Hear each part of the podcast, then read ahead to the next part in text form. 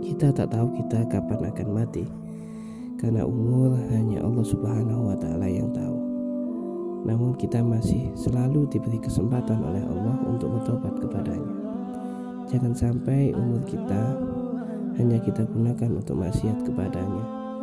Sungguh, bekal di akhirat nanti hanyalah amal baik kita. Kalau amal kita baik, maka kenikmatan kubur, kenikmatan akhirat akan kita dapatkan. Sebaliknya, jika kita hidup hanya untuk maksiat, yang akan kita dapatkan adalah hanya siksa darinya.